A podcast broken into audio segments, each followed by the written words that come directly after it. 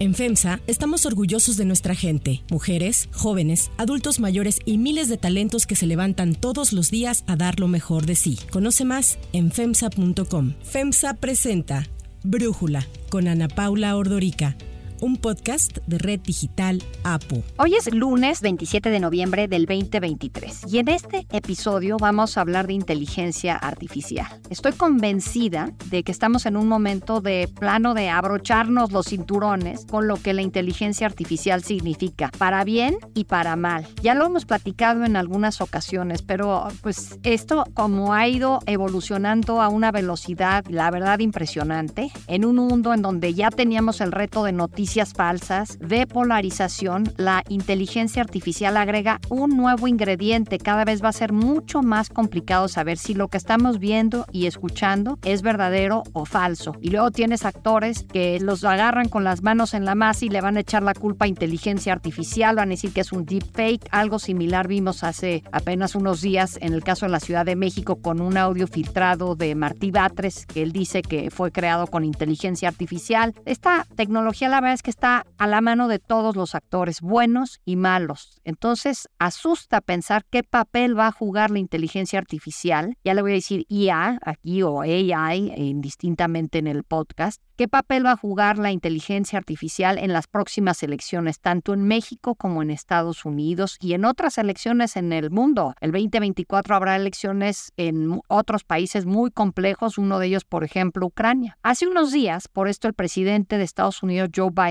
firmó una orden ejecutiva de gran alcance sobre IA, utilizando la fuerza de las agencias de todo el gobierno federal e invocando amplios poderes de emergencia para aprovechar el potencial y hacerle frente a los riesgos de lo que él llamó la tecnología más importante de nuestros tiempos. AI devices are being used to deceive people. Deepfakes use AI generated audio and video to smear reputations, speak spread fake news, and commit fraud. With AI, fraudsters can take three second and you all know this, three second recording of your voice. I've watched one of me on a couple of times. I said, when the hell did I say that?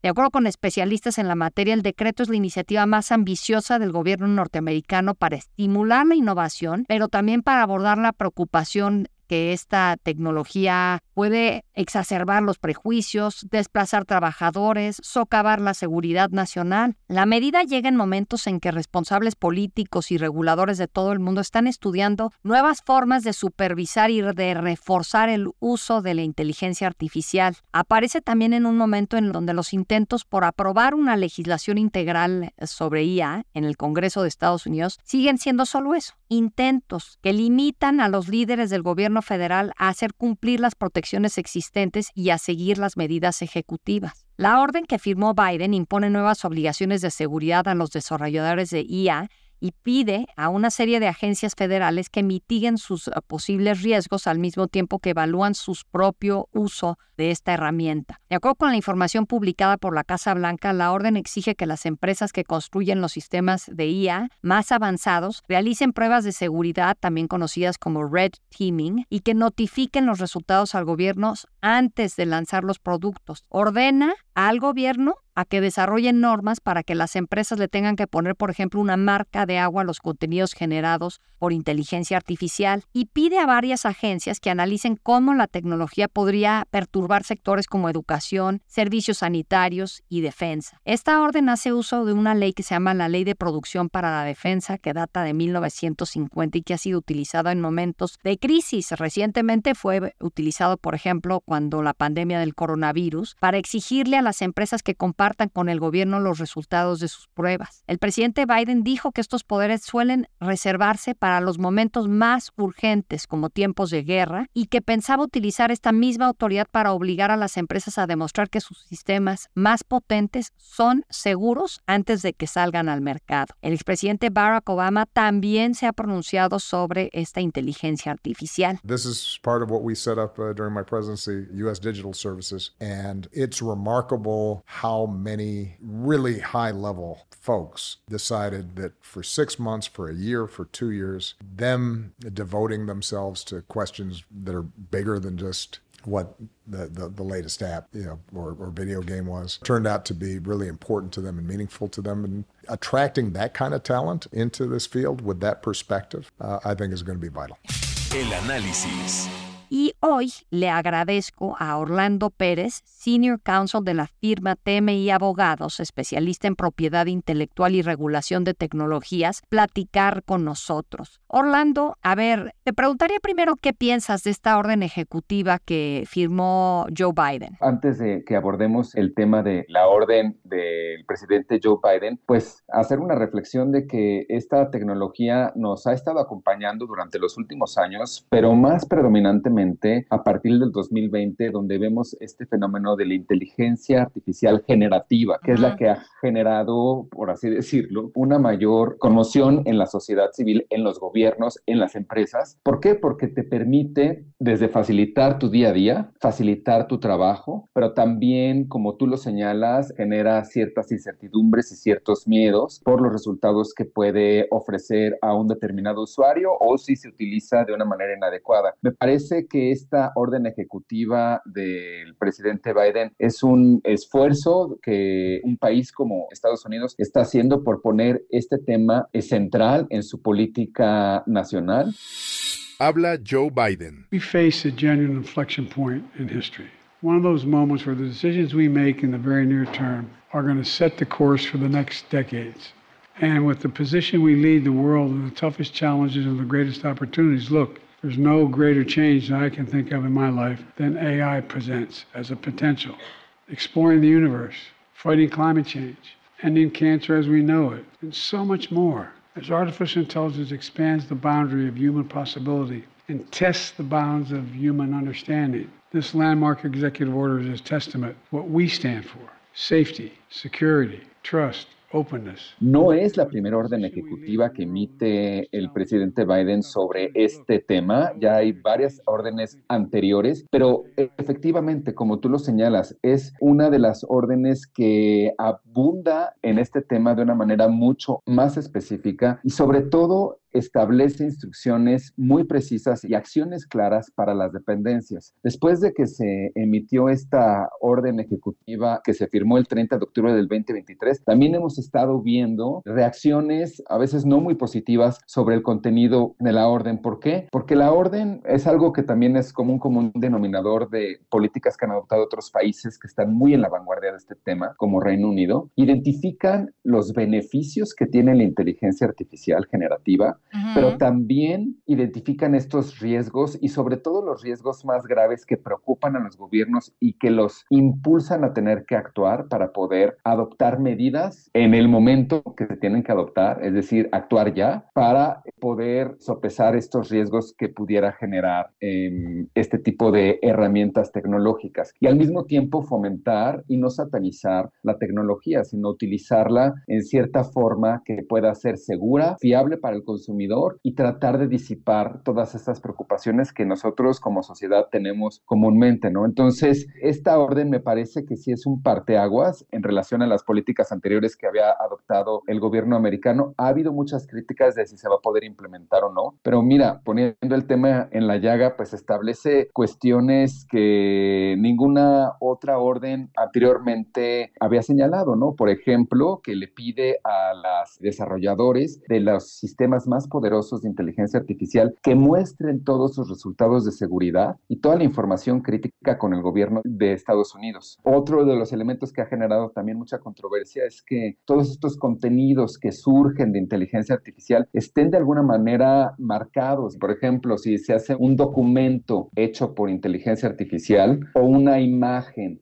hecho por inteligencia artificial que tenga una señalización, un marcado de agua, que te identifique que ese producto se hizo a través de esa herramienta, ¿no? Lo que leí es que esto de las marcas de agua no lo han logrado implementar bien, o sea, hasta ahorita es un intento que está fallando. Claro, Claro, pero de alguna manera todos los países hoy en día sabemos que la tecnología avanza mucho más rápido que el derecho. Digo, yo soy abogado de profesión y te puedo decir que es muy difícil que la legislación o el marco regulatorio alcance la velocidad que tiene la tecnología. Entonces, este tipo de instrumentos como órdenes ejecutivas o como esta auge por una mayor cooperación internacional entre los gobiernos que van poniendo los temas de una manera de recomendación, pues después tardan también en implementarse, pero te muestra la política que está buscando un país. Yo creo que le va a costar trabajo a Estados Unidos implementarla, pero de alguna manera te dice cuál es la política que ellos quieren seguir. Una de ellas es que los desarrolladores muestren los resultados de seguridad y de fiabilidad de las tecnologías, que se pongan información o sellos o marcas de agua en ese tipo de contenidos, que se proteja la privacidad de las personas, es decir, si se utilizan datos de personas, que siempre se proteja la privacidad de las personas cuando se utilicen en este tipo de algoritmos, que se fortalezca también esta privacidad y que se evalúe la manera en que se mm, recopila toda esta información que puede ser de personas, ¿no? Sí, mira, eh, estaba viendo que hay estimaciones que hablan que para el 2025, o sea, a la vuelta de la esquina, el 90% del contenido online va a estar generado por inteligencia artificial. Entonces, o sea, eso creo que nos da una idea del tamaño de lo que estamos hablando. Y si nos remontamos a 2016, a la elección de Donald Trump, la primera contienda Trump contra Hillary, en donde ya se comprobó que Rusia intentó de forma activa ayudar a Trump a ganar y luego lo intentó ayudar para reelegirse en el 2020, pues afortunadamente no lo lograron. Pero bueno, ¿qué vendrá para el 2024 con un Putin que seguramente quiere que gane Trump sobre Biden para que Estados Unidos deje de enviarle ayuda a Ucrania? ¿Qué se puede esperar de actores como Vladimir Putin? Hay quienes ven muy positiva esta tecnología. Yo leo a veces el newsletter de Bill Gates, que él está súper comprometido con la inteligencia artificial y siempre lo ve desde un lado muy positivo. Entrevista a Bill Gates. White House, the administration, regulators here in the U.S. Do you think they're up to speed? Not yet. They're not ready. Not yet. I mean, why are they not ready? You're never going to have every politician understanding it, but how do you build up a capacity to review things? You know, they won't be the experts, but they have to be part of that discussion. Why not put a pause to it while we just figure out some of these very basic things? If you just pause the good guys and you don't pause everyone else, you're probably hurting yourself. You definitely want the good guys to have strong AI. Can you guarantee that? Y luego ves a gente como Yuval Noah Hariri que lo ven desde una óptica mucho más negativa. ¿Qué piensas eh, de todo esto, Orlando? Yo creo que es una oportunidad para que los gobiernos generen una mayor cooperación internacional en este tema. Y yo no sé si tú viste por ahí que hubo una primer cumbre de inteligencia artificial, digamos, organizada o auspiciada por el gobierno de Reino Unido, que también tiene una política muy fuerte en esta materia el primer ministro ha sido muy vocal en este tema.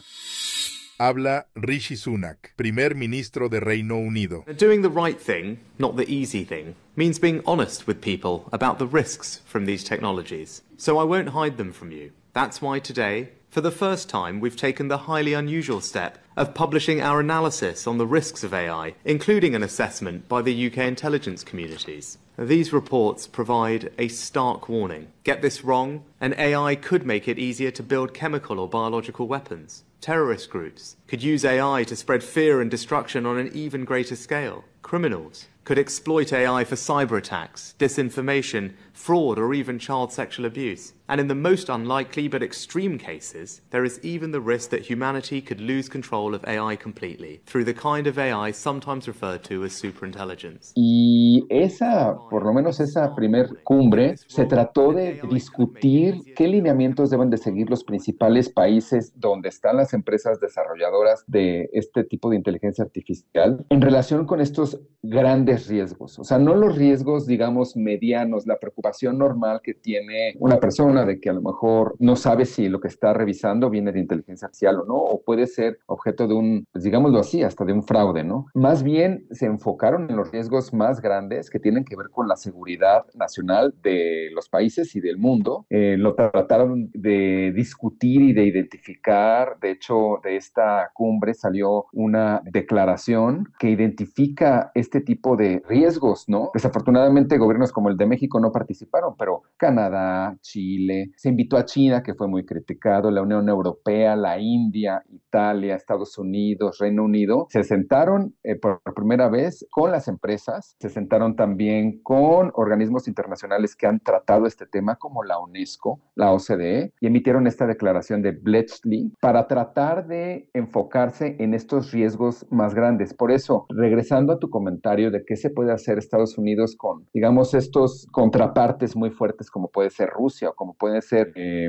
otro tipo de gobiernos, creo que aquí se tienen que separar un poco estas diferencias y buscar una cooperación que haga que actúen de manera inmediata todos los gobiernos. Claro, hay una división ahí muy fuerte de la política que tiene Estados Unidos frente a la política que tiene, por ejemplo, China en esta materia, ¿no? Hay una clara rivalidad en el diseño de inteligencia artificial generativa y en las políticas y que la inteligencia artificial de un gobierno no incida o no quiebre secretos importantes que tiene el otro gobierno. Por eso es lo que vamos a estar viendo. Yo creo que tenemos que ver que los gobiernos empiecen a tener una mayor cooperación. Tiene que haber regulaciones próximamente. Y un último comentario, creo que todo el debate tiene que centrarse en el ser humano. Es decir, todo lo que vaya a regular a nivel internacional, órdenes ejecutivas, declaraciones internacionales, leyes o reglamentos de cada uno de los países, tiene que centrarse en el ser humano, porque si no, sí podemos, yo creo que estar hablando de cosas que el riesgo a lo mejor no lo tenemos completamente medido. Ahora, esto que firma Biden lo veo lejano, pero espero que no imposible. Pensar en que se hicieran políticas regionales, que México se inserte con Estados Unidos y quieren invitar a Canadá, a otros países de la región, para enfrentar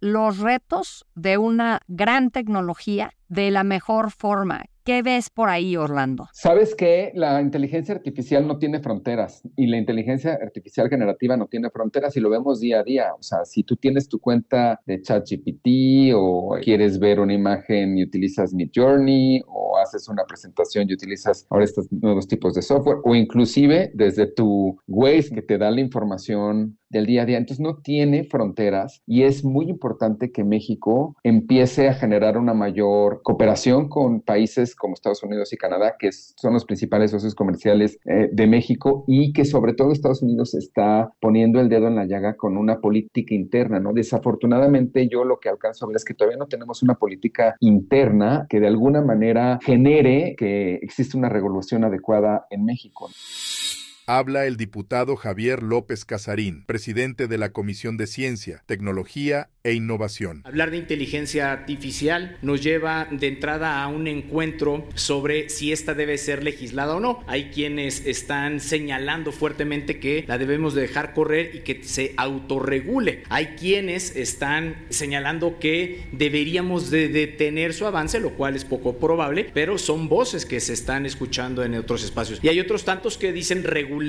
y por eso este espacio con una óptica legislativa. Tenemos una política de esta administración que tiene que ver con la economía digital, pero la verdad está muy enfocada a las políticas sociales que tiene la actual presidencia y yo creo que tenemos que movernos en pensar cuál es la política que México quiere en materia de inteligencia artificial, muy coordinada con nuestros socios de Norteamérica. Existen foros y mecanismos para ello. México participa en muchos foros con Estados Unidos, está el diálogo económico de alto nivel, que es un tema que a lo mejor seguramente puede caber en ese tipo de discusiones, independientemente que hay tratados comerciales y otro tipo de tratados internacionales entre los países. Yo creo que este es un tema que vale mucho la pena eh, reflexionar. Yo creo que también es un tema que es global y es un tema que también debe de preocupar a América Latina. Y América Latina va a ver a México y va a preguntar qué es lo que está haciendo México, ¿no? Sobre todo, siempre ha sido ese, digamos, las preguntas que se hacen países que también son fuertes sobre el camino que va a seguir México, ¿no? Yo creo que México puede tener un papel mucho más fuerte en este tipo de esfuerzos internacionales. Digo, Brasil participó en esta cumbre que te mencionaba, Chile también. Entonces creo que México no debe bueno, perder en México, ese tipo de foros, ¿no? En México ahorita siento que la inteligencia es escasa en el gobierno. Ya no hablemos de la inteligencia artificial, ¿verdad? Pero ojalá que sí. Ahora, ¿cómo ves tú, Orlando, a los principales actores, me refiero, así como en su momento fue Steve Jobs y fue Bill Gates, Steve Wozniak, en fin, los principales actores de la era, digamos, del Internet 2.0. Ahorita, en la era de la inteligencia artificial, pues están personajes como Sam Altman, está Reid Hoffman, el co-creador de LinkedIn, que es un defensor importante de la inteligencia artificial. Habla Reid Hoffman, cofundador de LinkedIn. However, the opportunities are also great. And I think one of the things that's important to say, okay, we need to navigate this the right way, but we can actually, in fact, I think use AI to create more jobs. I think we can use AI to create, to, to help solve disease. There's a bunch of things that it can be instrumental to, and we need to not lose sight of that. ¿Cómo ves las posturas de ellos frente a estos retos? Yo creo que ellos mismos inclusive lo reflejan. No sé si tú pudiste, tuviste oportunidad de ver la comparecencia del CEO de OpenAI, de este, ChatGPT, ante el Congreso, ¿no? Y ellos mismos, él mismo eh, señalaba que continuaban analizando, mejorando el entrenamiento de sus herramientas, pero no tienen tampoco tan claro el alcance que puede tener. Y yo creo que muchas de las empresas, principalmente las grandes empresas tecnológicas de Silicon Valley y todos los desarrolladores de este tipo de algoritmos van a estar altamente interesados en participar en este tipo de discusiones que permitan una regulación que sobre todo genere fiabilidad en el uso de la tecnología. Porque si no se hace eso, sí está el riesgo y está claramente el riesgo está identificado por los gobiernos, por las mismas empresas que desarrollan esa tecnología, de que si no se utiliza de manera adecuada, pues puede generar unos riesgos que, que, que el humano a lo mejor no está listo para asumirlos, ¿no? Como desinformación, como ataques o ciberataques a empresas o a gobiernos. Entonces se tiene que calibrar. Por eso mi comentario de que se debe de centrar en el hombre y tener una responsabilidad ética en el uso y hacer un uso responsable de la tecnología. Y yo creo que vamos a ir evolucionando, espero que vayamos evolucionando de una manera positiva, como cuando surgió el Internet, ¿no? que al principio que surgió el Internet era el boom. A mí me tocó también el inicio de Internet y que decían, híjole, entonces ya no vamos a ver libros físicos o no vamos a estudiar en, en, en enciclopedias y lo que nos diga el Internet y a lo mejor es la entrada a otro tipo de delitos, pornografía. Y de hecho, todo el mundo sabemos que sigue habiendo un riesgo en el uso del Internet, pero poco a poco se va regulando y vamos teniendo herramientas que te permitan maximizar el uso de la tecnología, no satanizarla, pero también tener controlados esos riesgos. Claro, Orlando Pérez, muchísimas gracias por este análisis y por platicar con nosotros. Es un placer estar con ustedes. Antes de continuar, quiero pedirles que en la plataforma que nos escuchen, ya sea Spotify, Apple Podcast, la que sea su favorita, que por favor nos califiquen, de preferencia con cinco estrellas, y que también compartan el podcast y comenten lo que les gusta, lo que no, lo que sienten que le podemos mejorar. Ahí en Spotify hay la posibilidad de comentar. Todo esto es para que podamos seguir creciendo y ofreciendo el podcast para ustedes sin costo. Para cerrar el episodio de hoy los dejo con una música en la voz de Bad Bunny, pero creada con inteligencia artificial.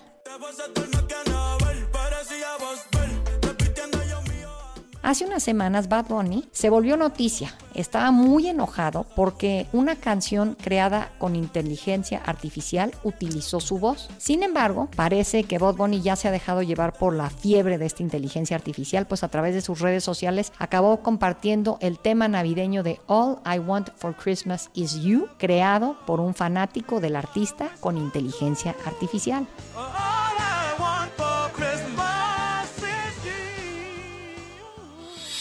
Yo soy Ana Paula Ordorica. Brújula es una producción de Red Digital Apple. En la redacción, Ariadna Villalobos. En la coordinación y redacción, Christopher Chimal. Y en la edición, Cristian Soriano. Los esperamos mañana con la información más importante del día. Oxo, Farmacias ISA, Cruz Verde, Oxo Gas, Coca-Cola FEMSA, Invera, Torrey y PTM son algunas de las muchas empresas que crean más de 245 mil empleos tan solo en México y generan valor como parte de FEMSA. FEMSA presentó Brújula con Ana Paula Ordorica, un podcast de Red Digital APO.